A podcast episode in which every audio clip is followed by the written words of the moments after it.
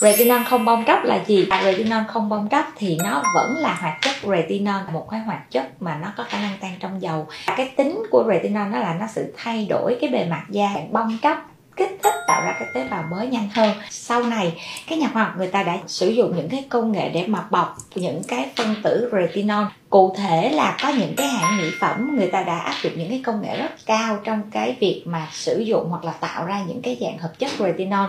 Thì trong đó đó, những cái thành phần retinol nó sẽ được bọc bởi những cái hợp chất.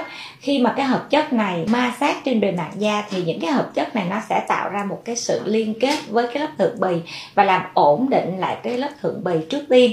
Và chính nhờ cái sự ổn định và phục hồi cái lớp thượng bì làm cho khi mà cái retinol nó thẩm thấu vào trong da của chúng ta, nó sẽ thẩm thấu tốt hơn và không có gây những hiện tượng bong tróc sau đó do cái tác dụng của cái retinol đi kèm. Đó chính là điểm khác biệt giữa các sản phẩm. Các bạn có thể chọn cho mình một phương pháp sử dụng retinol phù hợp.